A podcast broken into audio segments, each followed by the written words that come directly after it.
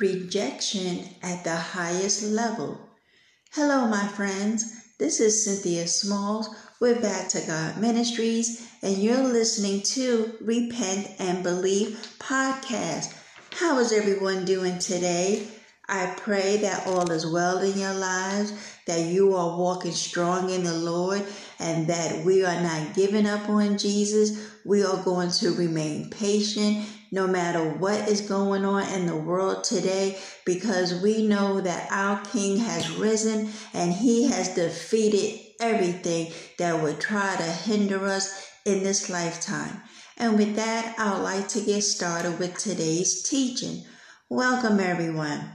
Well, I just wanted to reflect on, you know what? God feels rejection just as bad as we feel it. Imagine when you go to preach the word of Jesus Christ, the message of the cross to those who are lost and they reject the message. I know. How sad is that? Well, I wanted to talk about, believe it or not, how witchcraft plays a part in all of that. The Bible has a lot to say about witchcraft. Witchcraft and its many cousins are fortune telling, necromancy, which are Satan's counterfeits to holy spirituality. The Bible expresses that and it condemns all forms of witchcraft. Since early times, people have sought supernatural experiences that God did not endorse.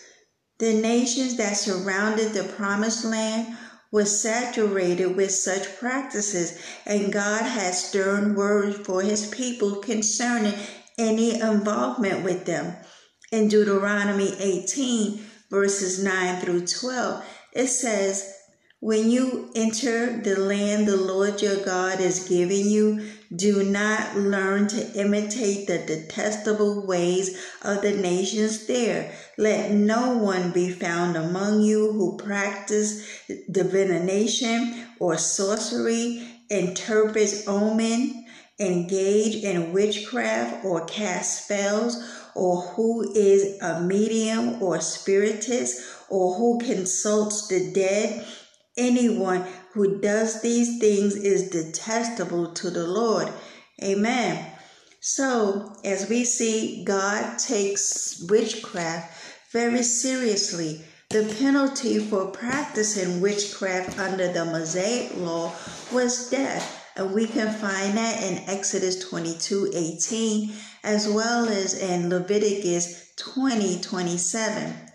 First Chronicles chapter 10 verse 13 tells us that Saul died because he was unfaithful to the Lord. He did not keep the word of the Lord and even consulted a medium for guidance.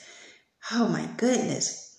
In the New Testament, sorcery is translated from the Greek word pharmakeia and we can find that in the book of Galatians, chapter 5, verse 20, and also in Revelations, in Revelation 18 23. Witchcraft and spiritism often involve the ritualistic use of magic potions and mind controlling drugs. Using illicit drugs can open ourselves up to the invasion of demonic spirits. Engaging in a practice or taking a substance to achieve an altered state of consciousness is a form of witchcraft. And again, I know you're probably wondering what does all of this have to do with rejection? Well, let me tell you, okay? Any time spent kneeling before the God of drugs is time spent with your back towards the God of the Bible. The Bible teaches us that denying ungodliness and worldly lust, that we should live soberly and righteously and godly in this present world. And we can see that in Titus 2, verse 12. Okay, now when someone's mind is altered, they are not thinking soberly. That's why the Bible says that we must have a sober mind. Why? Because anything outside of that gives a foothold to Satan. And once he gets a foothold into your mind, all bets are off. You are not trying to hear the word of God. As a matter of fact, you are rejecting the messenger. The messenger of Jesus Christ is coming into that person's life because they see that they are not living right in the eyes of God. They are going down the wrong path. So, out of love and compassion, you come with the word to bring them salvation, to get them out of this drug induced mindset but they reject the message. So I remember personally in my life when I tried to tell someone that I love that they need to come out of their sin, they need to repent and ask the Lord to help them. Okay, what I found was a brick wall. Yes, a brick wall, because when a person tells you to stop interfering in their life, you got to listen to them. As much as you want to have that person come to the Lord Jesus Christ to have their sins forgiven so that their mind can now be right, they can have the mind of Christ. When they tell you to leave them alone, that they want to live their own life. The Lord told me this. He said that I need to lead them to it and to back up all the way.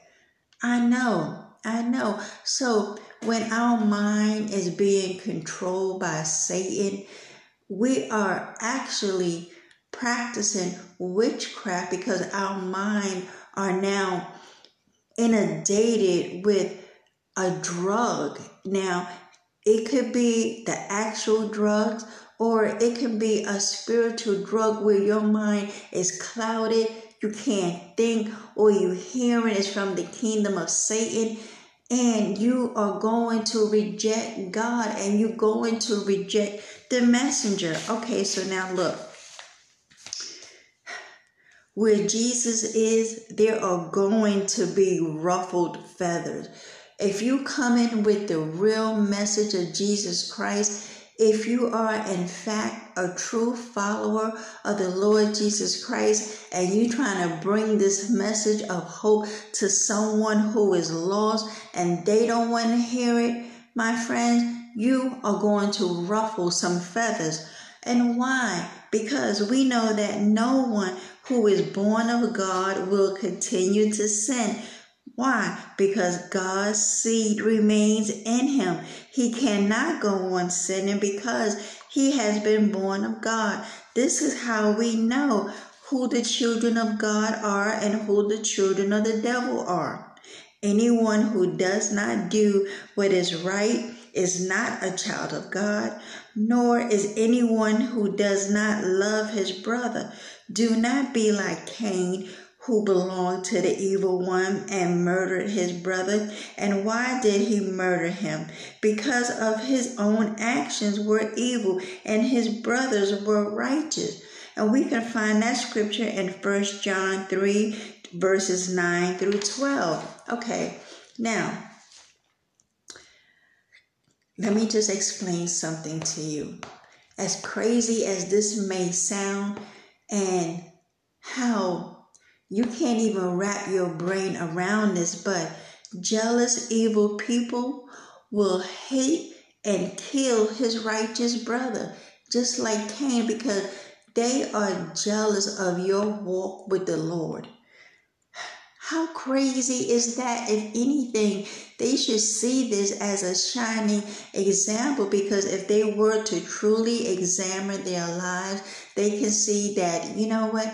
I, I'm not living right before the Lord, but I see my loved one, my spouse, or my brother, he is living right before the Lord. I see his life is being blessed.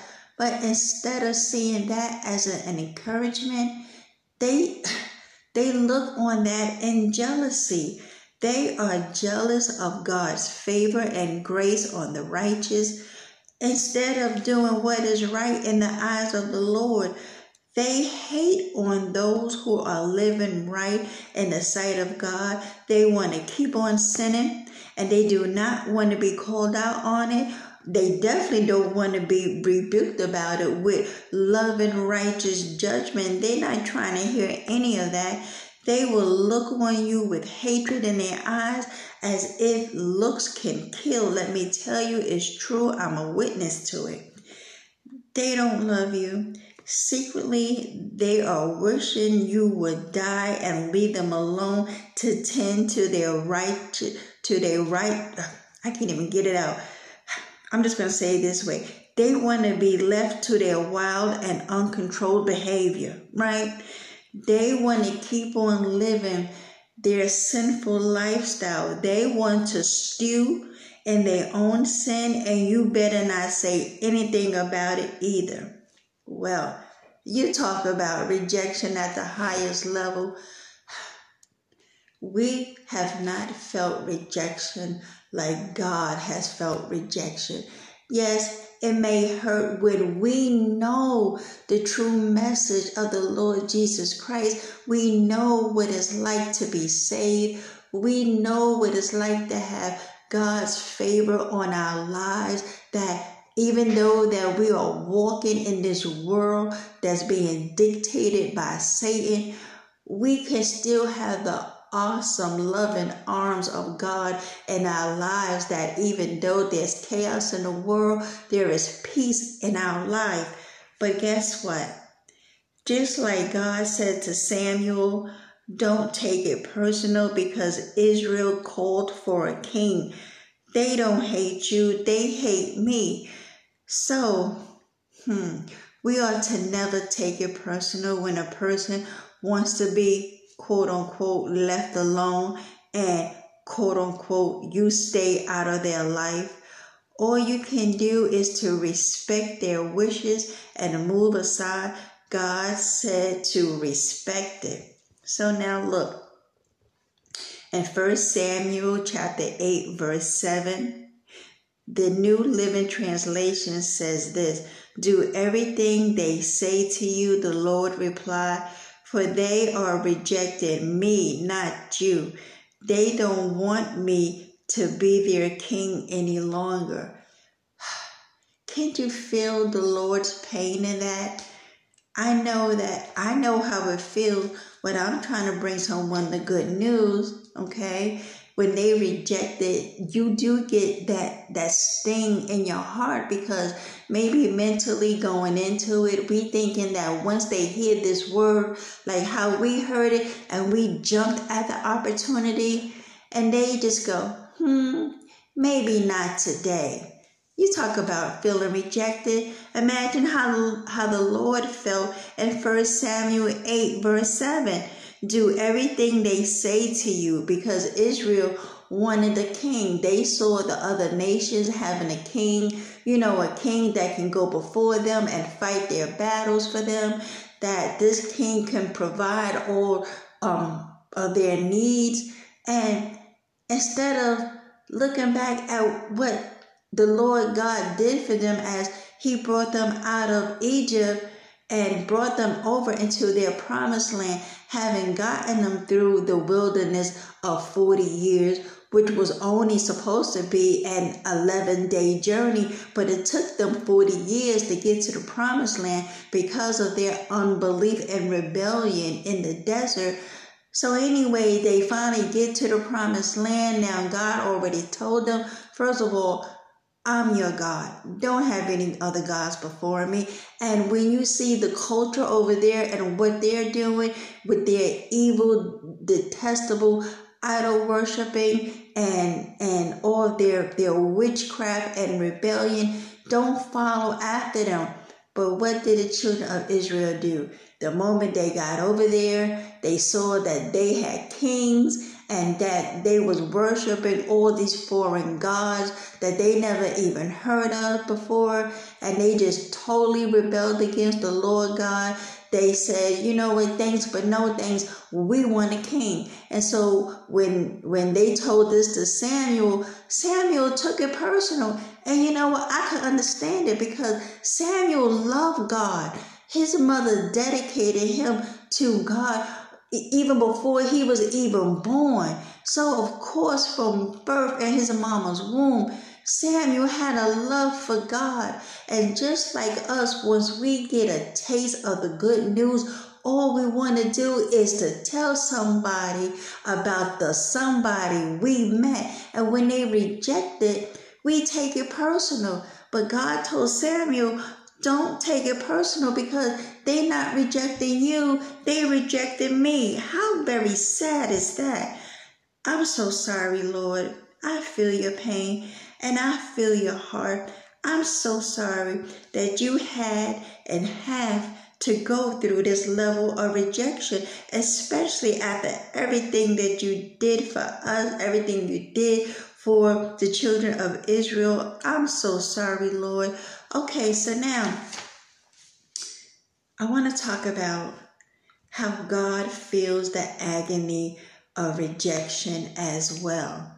Like we saw, like we saw in in First Samuel when the children of Israelites when they wanted to um, have another king, they rejected the true king. The words spoken to Samuel, probably in a vision by the Most High, are very touching and very sad. We do know this. It's very touching in this. When God said to Samuel in extreme tenderness to seem to say, my old true servant, and be not dismayed at this apparently bitter proof of the ingratitude of the people you love so well. This deliberate complaint on a part of Israel is directed not against you, the judge, but against me, the invisible king. They they have ever been the same and capable of becoming my true subjects and of winning on earth the lofty position. How sad is that? God is telling Samuel, you know, because I believe Samuel and God had a close relationship, and that's why they can have this kind of conversation because because God saw just how distraught Samuel was. He took that personal, and God is trying to tell Samuel, look, listen, these people have been rejecting me from the beginning. So I get it. I just don't want you to feel so broken up about it, right? Now, look, he says that I would have given them, you must give them now their heart's desire because God would have given them everything. But you know what? Since this is what they desire in their heart, well, then God is going to give them a king. And they're not going to like it because just like with everything that we think what we want is the best, but God knows the end from the beginning. He knows that once they get a king, it's not going to work out well for them. So let me see here. I made some notes. So let's see. It has all been foreseen and provided for. Only make them understand, Samuel. Make them understand that what they are asking. Then give them their earthly king because since they don't want the true king, the divine king, okay, since they want a mere man to rule over them, okay, well, then give them what they want. How very sad, for it was the deliberate abandonment by the eternal God of his first intention as regarded Israel. God plucked the nation of Israel out of the world to call them his own. God was going to use the nation as Israel as a shining example of his grace, of his mighty power, of his love for the people of the earth. The world was going to look to Israel and see a shining God. But Israel, alas, turned their back on God and wanted what the world had was a worldly king. okay. Here, as is not unfrequent in the divine records, we have a corner of the veil which hangs between the creature and the creator lifted for a moment. We see how sadly possible it is for man in the exercise of his perfect free will to mar the glorious work arranged for him by his God.